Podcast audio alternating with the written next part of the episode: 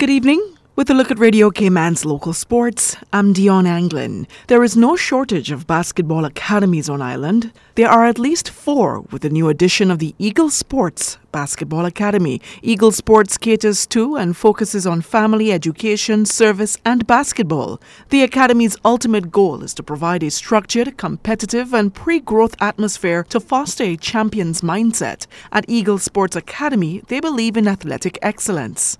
National men's coach Edwin Pelletrosa is the director of Eagle Sports. Well, Eagle Sports Academy. well, it's something that uh, it's, it's, it's a vision, dream of mine.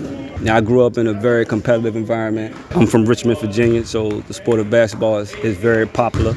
And Eagle Sports Academy basketball has allowed me to create a life that I would like to live. And it allowed me to give me the freedom to build up people and, and help people achieve their goals. And I know a lot of people think that basketball, you can't make a living playing basketball. So I kind of want to change that narrative because basketball has basketball has brought me to Cayman. And I was just wanting to, you know, show others that they can ultimately make a living off of basketball if they put the hard work in, dedication, and effort in. It's something that they want to go after, we want to, you know, give kids the opportunities to potentially play top tier high school basketball, put kids in position to play top level Division One, and ultimately, you know, we want to train kids so they can prepare to play professional basketball and really make money off the game of basketball. Coach Ed has competed four years of collegiate basketball at Lee University and Tennessee Temple University, where he graduated with a Bachelor of Arts in Psychology and completed his Master's in Leadership. Check out www.eaglesportsacademy.ky or call 326 9533 for further information. FC International, where champions are made. That's their motto. FC International is holding its annual youth football camp next week. Bodden Town Football Club head coach Albert McLean will be there. On August the 9th to the 13th, FC International will be hosting a camp at Annex in Georgetown. I've been involved with this camp for a number of years now, and I look forward to this one because I think this one this year going to be bigger than before because through the COVID and stuff like that, a lot of parents and the kids can't get a trouble, and that's the reason I think it'll be a big camp. What's going to be also special about this camp? They actually camp cater for like the kids from West Bay Prospect, Central Georgetown, and South Sound area. So it's, you know, as Bowdoin camp, we only get the kids that Bowdoin this area. Right. So that's why the, the numbers don't be way up. 100 an hour, power 200, you know. The FC International Camp will be held in Georgetown. There'll be another one. After Georgetown, we move on to, um, to Northside the following week. Camp will be held next week, Monday, August 9th through the 13th at the Annex Playing Field from 9 a.m. to 1 p.m. for boys and girls ages 4 to 17 years old. And then they'll head to Northside from the 16th through the 20th at the Ronald Forbes Playing Field in Northside. Lunch will be provided daily and t-shirts will be provided on the last day of the camp.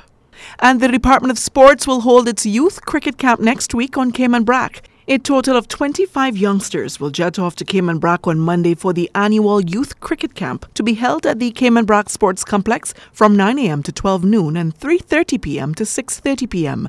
Sister Island Sports Director Mitchum Sanford says the main focus is the youth and teaching them the game. It's a youth camp for, for mostly for young kids ages 9 to 16 and the real focus the excited part of this camp this time for the first time is bringing over a group of 25 youth cricket players from Cayman to be in this camp along with all of the technical national coaches, and they will be partaking in the camp in the BRAC along with the BRAC kids. So there'll be a combination of cricket fundamental skills as well as playing test cricket in the camp between the Cayman kids and the BRAC kids. So it's going to be so incredible. Uh, how many kids from Cayman BRAC will be taking part? We are expecting upwards of two dozen children to show up to the camp in the BRAC. We we did one in January of this year, and we had 18 young children attend that one, a one week camp in the early part of January. So we're hoping to touch the two dozen mark for this one. Okay. And what was the feedback you got from that last one in January? Oh, the children loved it.